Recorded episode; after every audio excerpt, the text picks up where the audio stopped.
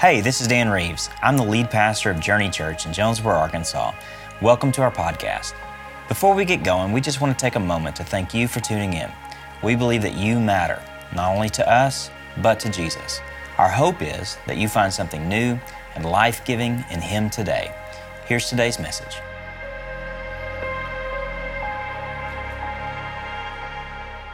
All right, so now with all that being said, let's jump into scripture today. We're going to end up being uh, in a few different places. We got a lot of scripture to cover, so I'm going to tell you the, the places right now so you can go ahead and maybe uh, mark those places. We're going to be in Acts 2, then we're going to go to Acts 4, and we're going to go to 2 Corinthians 8. And you're like, oh my goodness, that's a lot. Yes, uh, it is a lot. And so we're going to have to talk fast uh, and, and, move along uh, pretty, pretty tightly uh, with this. So uh, somewhere in the middle, if I think I'm talking too long, I'll just say, oh, I need to be quiet and skip to the end or something like that.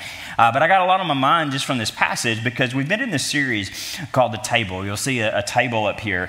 and we've been talking about the idea of what the table is. Uh, and that culturally speaking, we've really predominantly been looking at uh, Luke's gospel, his telling of the Jesus story. And he uh, has this motif that he returns to over and over again that is the table. Uh, and it becomes kind of a type or a, um, uh, an image that really begins to not just uh, be a setting for the gospel, but actually begins to tell the gospel story. and Jesus begins to have different interactions around the table, he, he has confrontations around the table. He welcomes people to the table.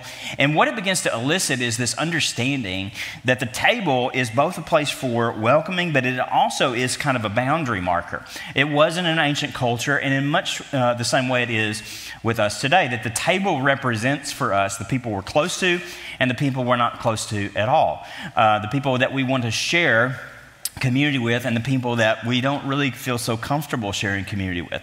And what we've been talking about through this is that through the gospel, what God does is He begins to send out the invitations and He breaks down the barriers and He creates a table where all people are welcome. We've also learned that he calls all people to serve the table. We've, we've talked about a lot of different facets uh, in this, and I think the Lord is beginning to shape, excuse me, within us uh, a, a lot of an understanding of what it means for us to be a church around a table. Well, today we're going to take one more step uh, toward that, and I think it's uh, it's one of those things that probably is not the thing you think about when you think about the table, but it's something that you experience every time you go out to eat. Uh, there's a point uh, in the meal every time that you go out to eat, near the end of the meal, where there is a waiter or a waitress. Do we have any waiters or waitresses in here, real quick? Okay, a few, a few over here. All right. These are the people you need to tip well, okay, church members. I'm going to get, that's probably the only amen I'm going to get out here from, from this crowd, but uh, they, they do this work, and this is their job. At the end of the meal, you're sitting there, it's the point of the meal, you've enjoyed a good meal, you've eaten, uh, you've laughed, all those kind of things. Uh, if you've got kids, you've got all the stuff underneath the, the table, all that kind of stuff. You know what I mean? Where you're kind of embarrassed and you rush out at the end. Uh, we know who you are because we've been there. Um, this waiter, this waitress, they bring this thing called a bill. Y'all know what this is, right? This is the moment when you figure out how much all this stuff costs. And if you're on a budget, you've been trying to add in your head, you know, uh, if you're a, a, dad or a mom on a budget and you say everybody's drinking water, you know, some of y'all doing that all the time. Some of y'all do that anyway, even if you're not a dad or mom. You're just like, oh, well, I'm not paying 250 for a soda, you know, or anything like that. But they bring that bill, you add it up, and sometimes it's a surprise, sometimes it's not. Every once in a while, though, um, I don't know if you've ever had this happen. There's a few times in our life where Veronica had this happen, where the waiter or waitress comes back to the table and we're expecting a bill, and the waiter or waitress has said to us, someone's already taken care of your bill. Now, that might not have ever happened to you. I don't, you know, if it doesn't, I hope it does at some point. But somebody in, has already taken care of your bill. And then this is what we always do we always go, we look around the restaurant to see who, who could have done this, who could have paid this bill for us. Because we all know, logically, right, that at the end of a meal, somebody's got to pay for it.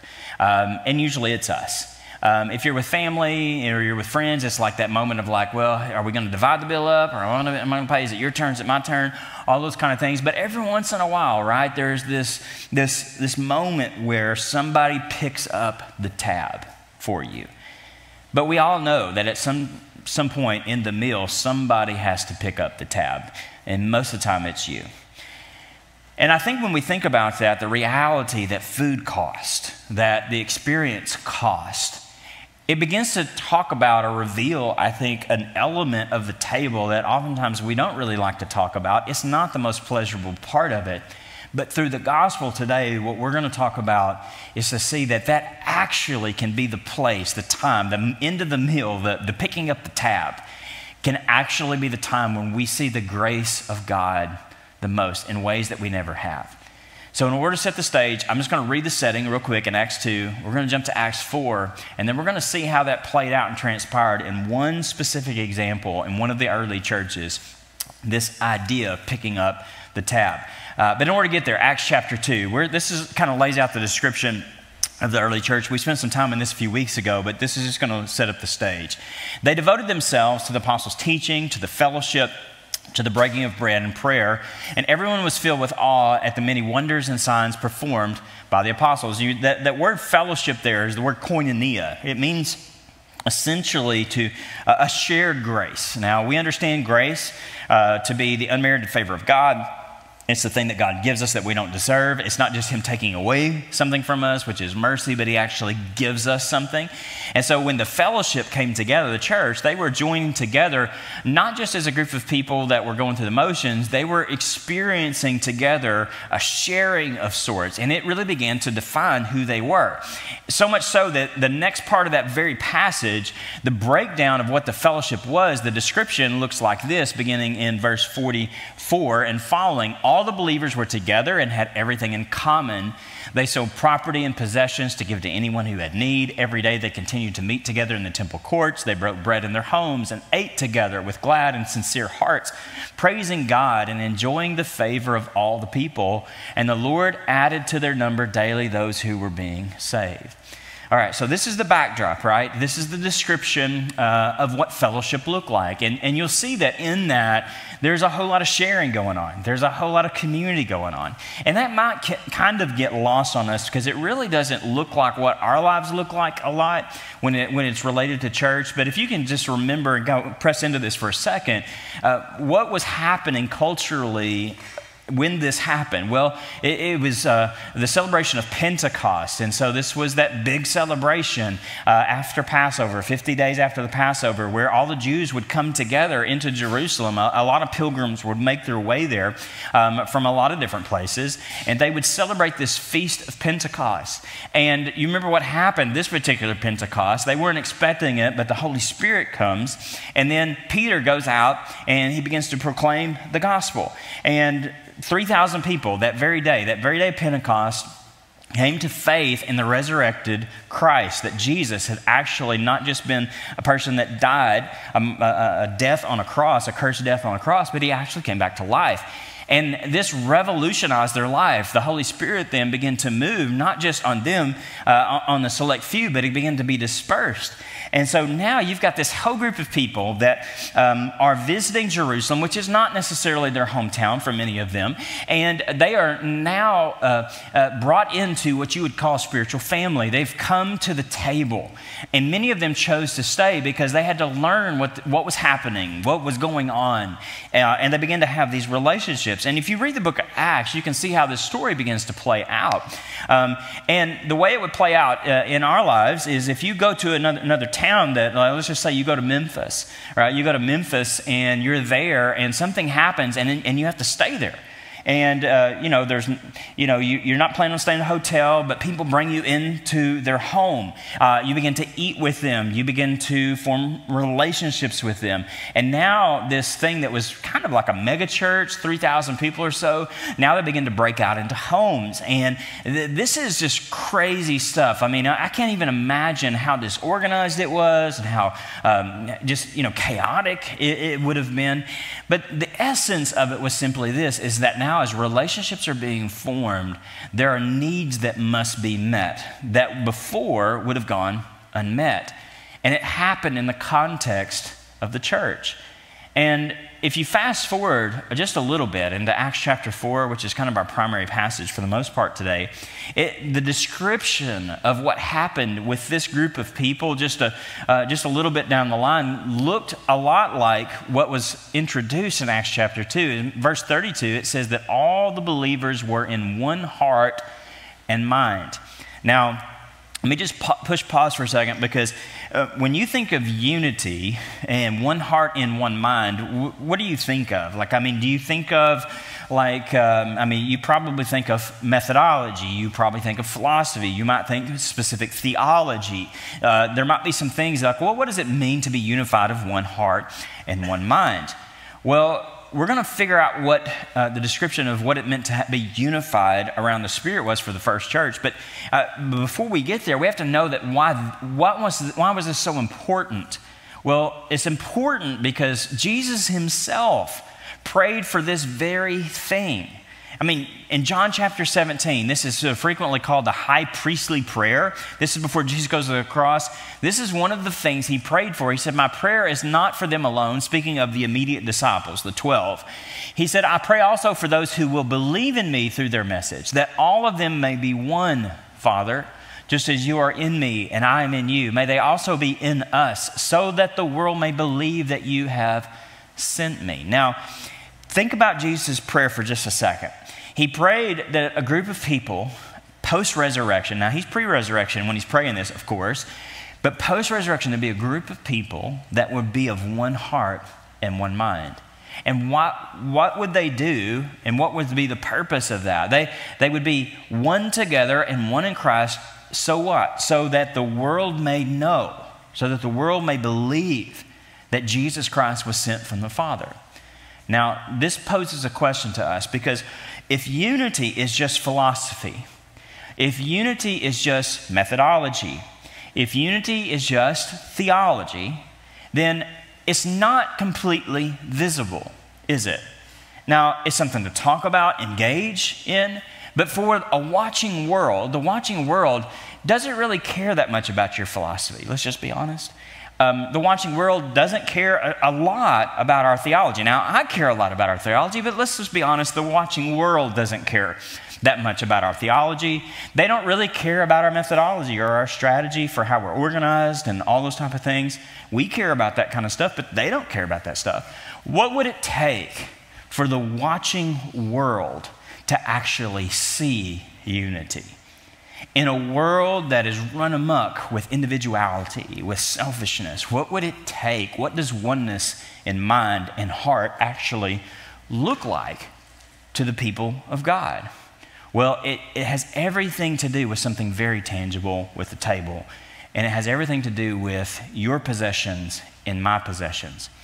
Watch how it played out in the story back in Acts 4:32. It says that no one claimed that any possession that any of their possessions was their own but they shared everything they had. The gospel to become visible changed first how they saw their possessions. Now th- this is important because I, uh, we all have some possessions. Some of us have more possessions than others but we all kind of have the same tension with our possessions, okay? So whether you have a lot or a little, whether your car's new or old, whether your house is small or relatively large, then you, you have a relationship to your possessions. You see your possessions in a certain way, and so do I. And if left unchecked, our, position, our possessions can actually affect us because we're in relationship to them. Here's just a few things that possessions can do. How we see our possessions can first define our sense of identity. Um, this is real easy to see. Um, you are what you drive, you are where you live, uh, what you dress like, you identify with a certain look, and so you identify with a certain group of people. Uh, this is not hard to get to. We all wrestle with this. This is not a teenager thing, this is not a young adult thing, this is a human thing. This is the way that we operate. Oftentimes, what we have defines our own identity, but that's not all. It also can give us a sense of security, can it? The lack of possessions or the accumulation of possessions, depending on where we are in that, we, we can have a sense of security or loss of a sense of security.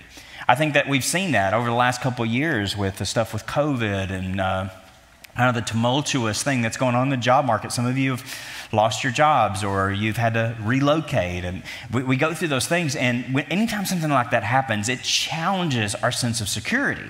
And that doesn't mean you're a bad person or you're not a person of faith. That just means you're human because there is power in the relationship of how we see our possessions. They, they affect us, they affect our identity, they affect our sense of security.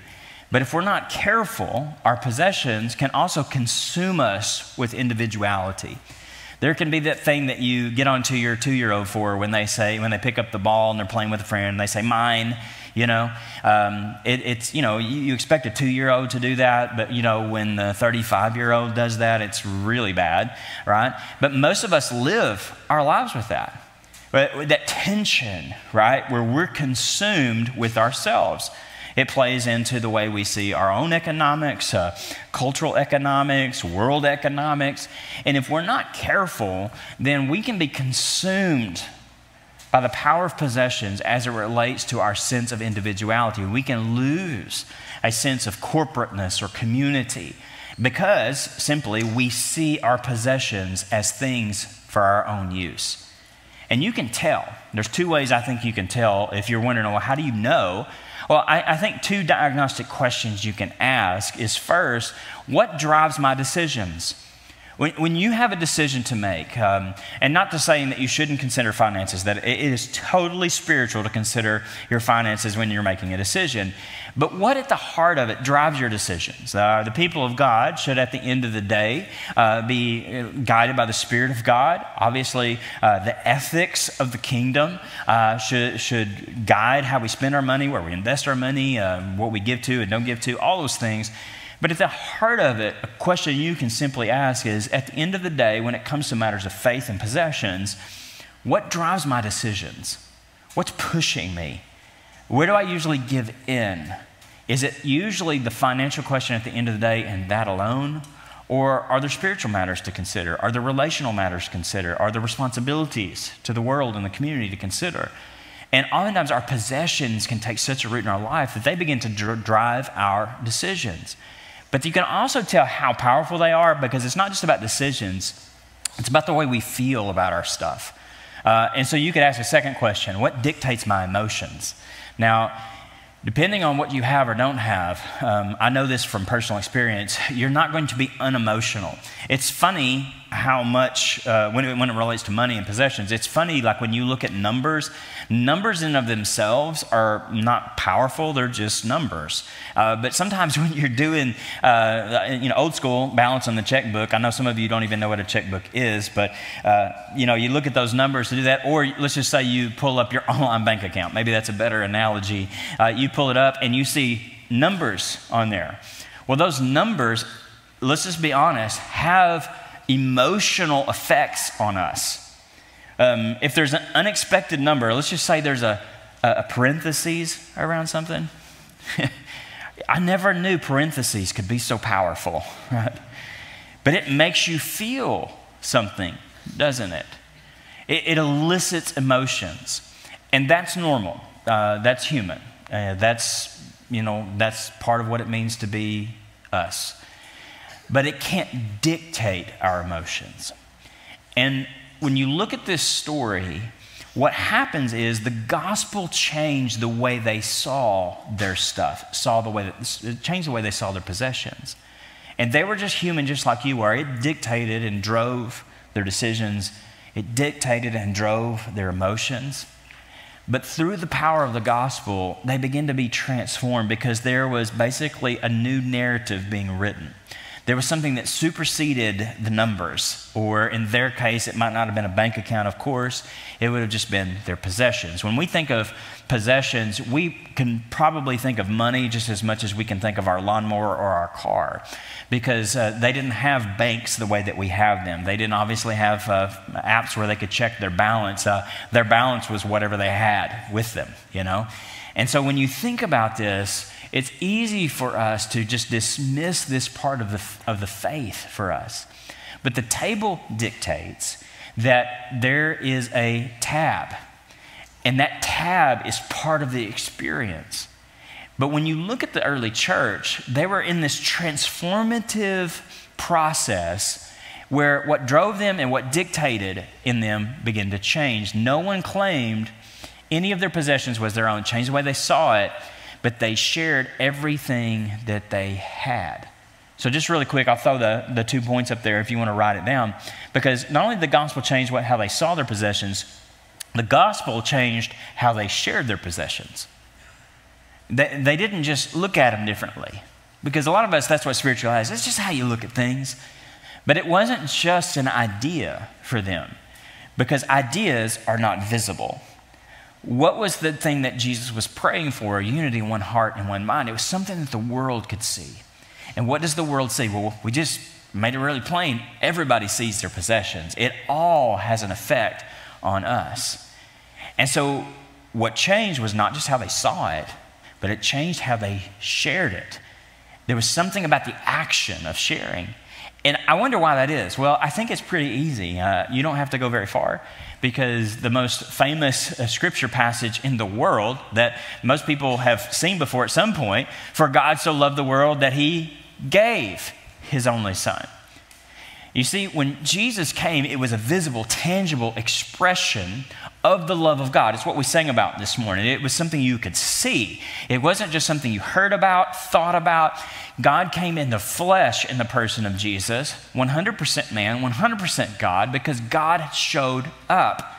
It was tangible, it was visible, it was an expression of love. It wasn't just a message where God says, I love you, that there's this God of love. How was love seen? Love was seen in the person of Jesus Christ, the Son of God. Now, when you have a faith that is rooted in a God that gives, a God that shares out of his abundance, then that should shape the way you see your things and the way you share your things. It should challenge and press against the individuality of our culture.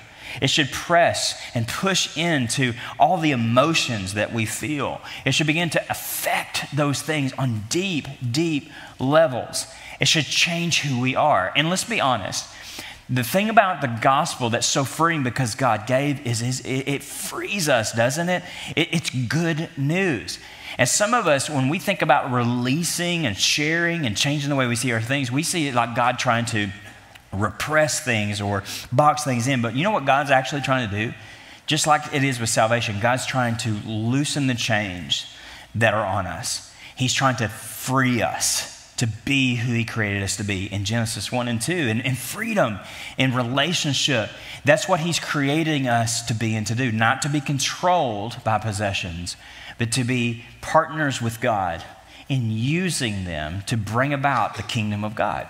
Now, that's what's happening in Acts chapter 4. Uh, they're beginning to feel, sense, and model this gospel that God is a God of giving and sharing and you can see the power that was in that. The power of that was uh, continued to testify the resurrection. They were proclaiming the gospel, and God's grace was so powerfully at work in them all. What do you think happened? Well, this is what happened. When God, grace is powerfully at work, if you go to the next slide and finish that verse out, it says that there were no needy persons among them. The demonstration of the grace of God was not just something they personally experienced. It wasn't an emotional moment. Sometimes we think about um, experiencing the power of the grace of God. And uh, when there's a personal moment, uh, maybe it even happened today when you were singing about the heart of God. And that's a good dynamic or facet of the spiritual life. Uh, there's a part where that comes in to us and it affects us, and that's a really good thing. But again, that's personal, that's for you. But when the power of the grace of God really captures you. What we see described in Scripture and instructed in Scripture, prescribed, is that there will be a tangible effect outside our personal experience. It's not just about how you feel about things, it's actually not only about how you think about things. It's about what happens because you have experienced the power of a God that shares His grace with you. Now, when you look at how that plays out in the story, you, you, you see it this way, and then we're going to jump to one example. It says that from time to time, those who own land and houses so then brought the money from the sales and put it at the apostles' feet, and it was distributed to anyone who had need. So this became the way it played out. That there was a tangible expression, right? And so you can see that they would, uh, you know, they would see a need and they'd say, "Well, I've got a possession over here, and so uh, I don't really need it." Kind of like if you've got uh, two cars or two lawnmowers, or maybe you've got two pairs of pants. I don't know, and you're like, "Well, I only need one pair of pants." Okay, some of you are like, "I don't know, I need two, but uh, I need one pair of pants, and so I'll sell this one. I'll go to Plato's Closet, get some money, and then I'll give uh, the rest of it to somebody else that needs it. Um, they took their possessions, they liquidated their assets, and they took those assets and they brought it to the apostles, to the church. Because why? Because the apostles knew about these needs. And so they said, hey, we're going to bring it to you. Can you distribute it? And that's the way the story played out. Now, this was a powerful thing at the hub of the Christian church which was in Jerusalem. Well, this ethic or this, uh, this idea, the way that they operated and the way that they existed was all on the fly. Uh, it was in real time, like we like to say around here. Um, it was intersecting with their real experience.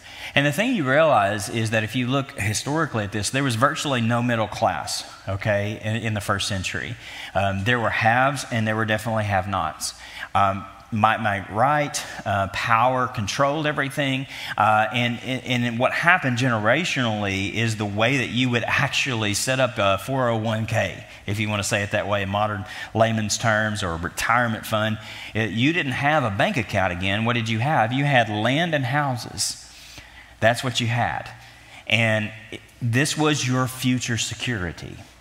And most of the time, if you had land, the reason you had land was because they had consolidated wealth. This is why they would uh, oftentimes consolidate wealth with the oldest son.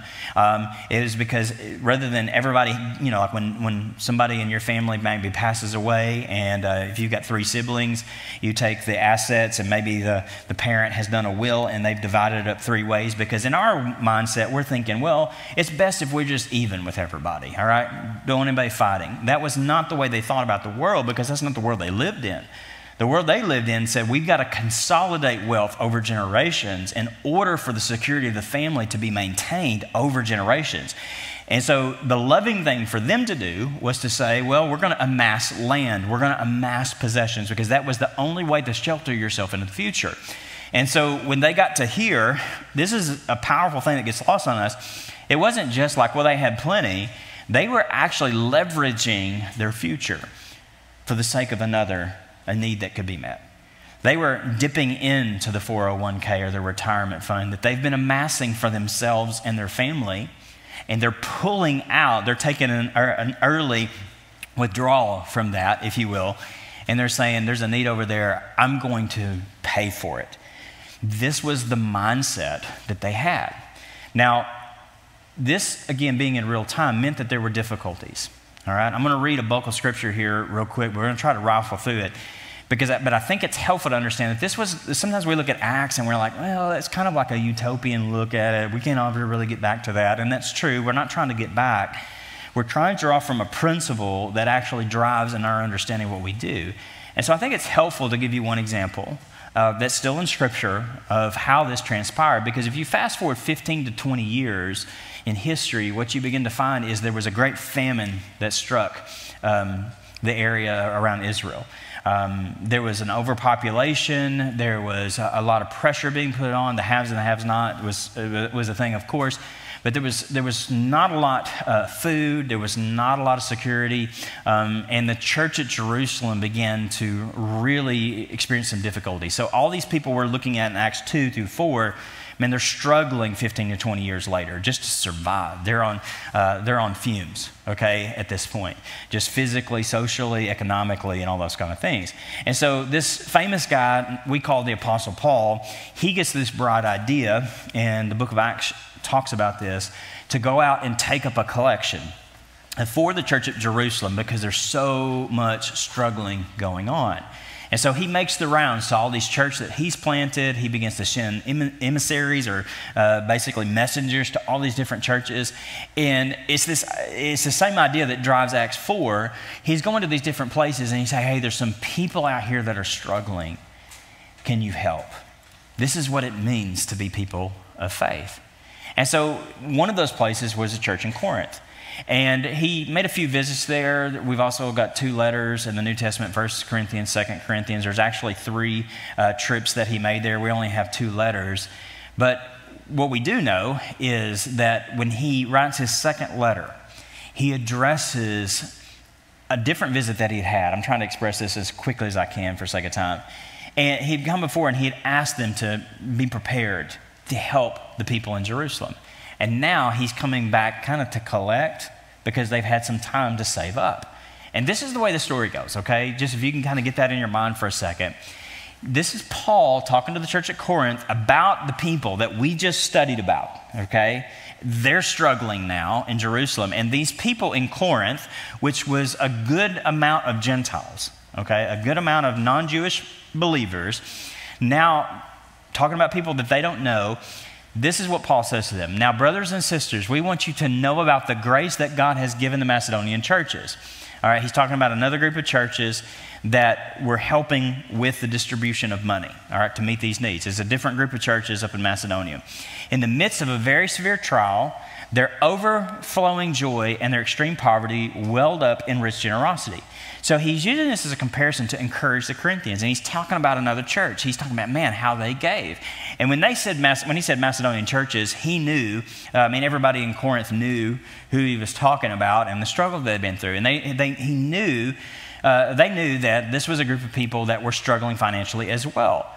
And if you see the way that Paul describes it, he says, I want you to know about the grace that God's given the Macedonian churches. Grace that he talks about is interesting because he doesn't talk about an experience. We would think the grace is like a salvation experience or a moment where the Spirit showed up and everybody was like emotional. But no, the grace that he describes, you can kind of break it down as an equation. It was their very severe trial. That's a grace. But if you add that to their overflowing joy, and you add that to the fact that they were in extreme poverty, that equaled rich generosity. That was their equation for grace. This is what happens when the gospel takes root in a group of people is that you can be going through a very severe trial, you can be struggling financially, you can be filled with a joy that leads to rich generosity in the midst of your difficulty. This is what typified the Jerusalem church now he's saying this is what typifies the Macedonian churches, and now he's encouraging the Corinthian church and saying this should be what describes you as well.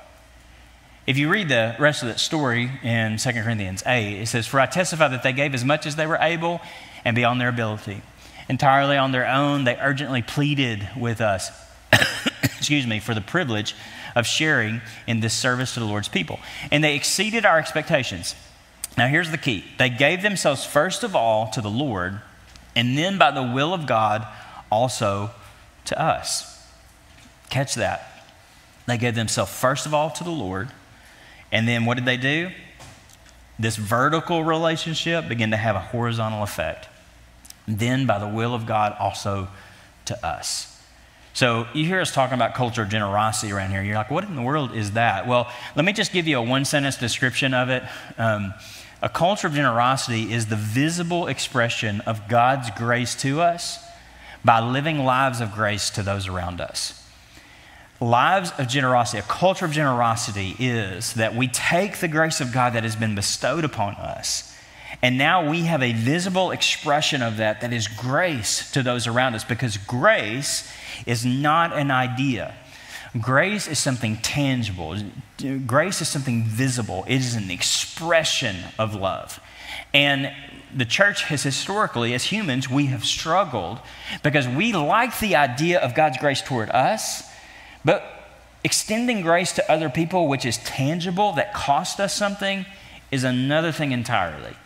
And we as Christians can be consumeristic, uh, individual and individualistic and individually minded. And we can just withhold our possessions because we see them as our identity, our security, all those things.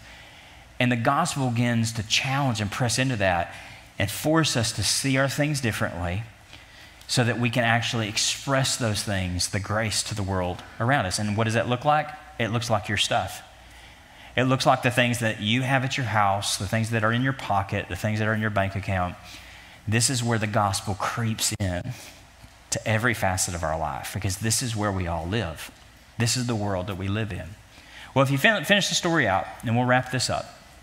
So we urge Titus, just as he had earlier made a beginning, made a beginning, to bring also to completion this act of grace on your part. But since you excel in everything, in faith, in speech, in knowledge, in complete earnestness, and in love, we have kindled in you. See that you also excel in the grace of giving. So he, he's encouraging them to say, "Hey, I've seen you grow in a lot of areas, but I, this is an area of growth for you." Uh, he, he's just challenging uh, as, a, as an apostle, he's challenging the church. He said that you got some area to grow here. Um, and that's not a bad thing. We, we want teachers to do this with our kids. We want coaches to do this with our kids. You know, we want them to say, hey, this is where you're doing well. This is where you need to grow. And that's what Paul's doing. You need to, you're excelling in these areas, but here is the place where we think you need to catch up a little bit. Uh, and, and some of this, this might be where it hits some of you. You, you might be growing in knowledge you might be growing uh, in, in another area uh, of your faith um, as it relates to trust in God and those type of things. Um, but what maybe God might be saying to you in light of this is there's some room for growth here in the way you see things and the way you share things. I want you to excel in the grace of giving.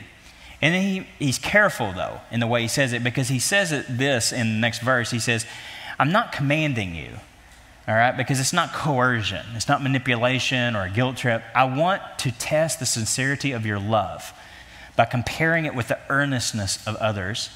For you know the grace of our Lord Jesus Christ, that though he was rich, yet for your sake he became poor, so that through his poverty might become rich.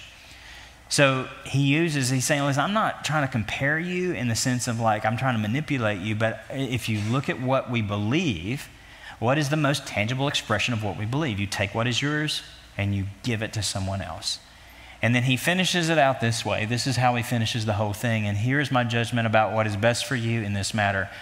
Last year, you were the first not only to give, but also to have the desire to do so, to finish the work, so that your eager willingness to do it may be matched by your completion of it, according to your means. For if a willingness is there, the gift is acceptable according to what one has, not according to what one does not have. Now, real quick, um, here's two things out of this. Because we all, like, we're sitting here and we're like, hey, man, good intentions. Yeah, you're right, Paul. You're right, Jesus. I'm not even put my name in there. Uh, we'll just listen to these guys. Um, I really need to do that. Well, Paul, he challenged them the same way. And it's the, the same thing that we all battle with in our own lives. It's intention versus action. Like, ah, I'm willing to, but the way we'll know if we're willing to or not is a week from now. Right? It just takes a week to know if it's intention or action. That's really all it takes. Um, and you don't have to have anybody tell you that because you've, your life and mine, many times we've got all kinds of good intentions and little action. And he's challenging them and says, I know you are willing. You say, Oh, yeah, I believe that's what God wants us to do. But as time goes on, we revert back. And he's calling them to action. And he wants them to know that it's not about the amount, it's more about faithfulness versus the amount. It's not about like how much you give, it's about the faithfulness of the action. Uh, remember what Jesus, he, he, tells a story that one time in Luke 21 where he sees the, uh, all these religious people going to the temple and they're rich people and they're dumping their money into the coffers at the temple. And then Jesus in Luke 21, he looks up and he sees uh, a poor widow put in two very small copper coins. And then what did he say? Truly, I tell you, this poor widow has put in more than all the others. Now, mathematically, that's not true. But spiritually, it is entirely true because it's not about the amount, it's about the faithfulness of the action. And this is comforting to us because some of us like, well, I, I don't have very much. You don't have to have a lot. It, God is not asking you to fix everything. He's asking you to be, well, last two verses, last two little slides. Our desire is not that others might be relieved while you are hard pressed, but that there might be equality. And at present time, your plenty will supply what they need, so that in turn, their plenty will supply what you need. The goal is equality. As it is written, the one who gathered much did not have too much, and the one who gathered little did not have too little. So this has two facets to it, all right? What does a culture of generosity mean? Well, two words. It means spontaneous and it means strategic. I think that's the word. Yeah, that's the word. Both spontaneous and strategic. What I mean by that is um, you know what's cultural to you because you do it naturally. Nobody has to tell you to do it, um, nobody has to coerce you. Um, we have so many cultural norms that we just do things within our culture that we don't even think about. We just do them because everybody does them. It's what you grew up with, it's what you live, eat, and breathe. And one way that we see a culture of generosity, and the reason we call it that, is sometimes culture is just one of those things that we just do. We just become a people that spontaneously give. We see a need, we meet it. We see a need, we meet it. We see a need, we meet it. We don't see a need and go, oh, and then go off on our own we see, God, what do you want me to do with what I have to meet the need? That, that is spontaneous and that is an element. But a culture of generosity is not just spontaneous, it's also strategic. That means that the way that you live out of a culture is intentionality. Um, you plan for it, you plan to be generous. Um, a story I've shared before uh, I was at a conference with a pastor once, and uh, what do you do with all that money? I have a lot of money from that, but here's the thing that I do. He said, I don't take any of that money. We, I don't even touch any of that money. All that money comes in, and then I give all that money away. And everybody was like, oh, okay, that's cool. And this guy said, wow, wow, you must be a really generous person. And everybody kind of laughed. And he said, actually, it's because I'm not generous that I do that. He said, because everything in me wants me to take all that money he said, I had to make a conscious decision early on that that was not good for me. And so what do I do? I write books, the money comes in, and the money goes out, and I plan for it. That, that's strategic, okay? And that might relate to some of you, but think about how that relates to you, just the principle of that. Like what you have, it will take strategy for you. It will take thinking, it will take planning, and will take action in order for you to come to the table and be one of the people that doesn't just come to the table and say, Well, I hope somebody picks up my tab. But for you to have the ability to go ahead and say, I'm going to pick up this resources, that's finances, that's time, it's energy, it's, it's presence, it's all those type of things. And the reason I know that this is a big element of it, because this is exactly what Paul had told the Corinthian church to do in his first letter. This is the last thing I got for you, in the 1 Corinthians chapter 16. This is what he had told them. Now, about the collection for the Lord's people, do what I told the Galatian churches to do. On the first day of the, every week, each one of you should set aside a sum of money in keeping with your income, saving it up so that when I come, no collections will have to be made.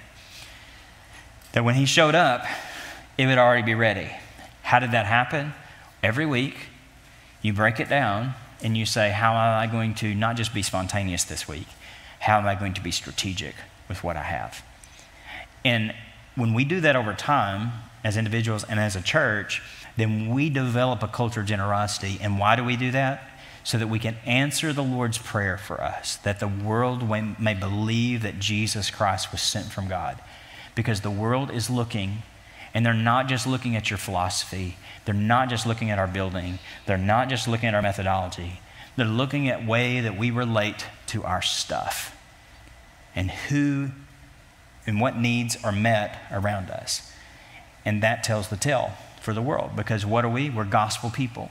We're a gospel church and we want the world to know who Jesus is and what he's about. And the way we do that is we all invest together. Okay, so that's what I got.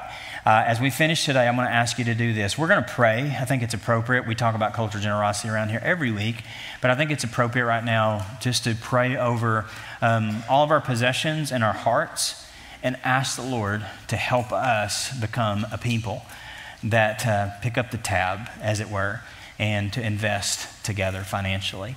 Let's pray together. Heavenly Father, we, uh, we pray uh, together today, thanking you for the fact that you lavished your love on us through your Son. You were rich and you became poor so that through our poverty we might become rich. And so we take that, God, and we receive that grace, but we, we also want to be a living expression of that grace to the world around us. And so, Lord, would you help us to facilitate the expand quality? There's people that uh, are out right now that are hurting and struggling.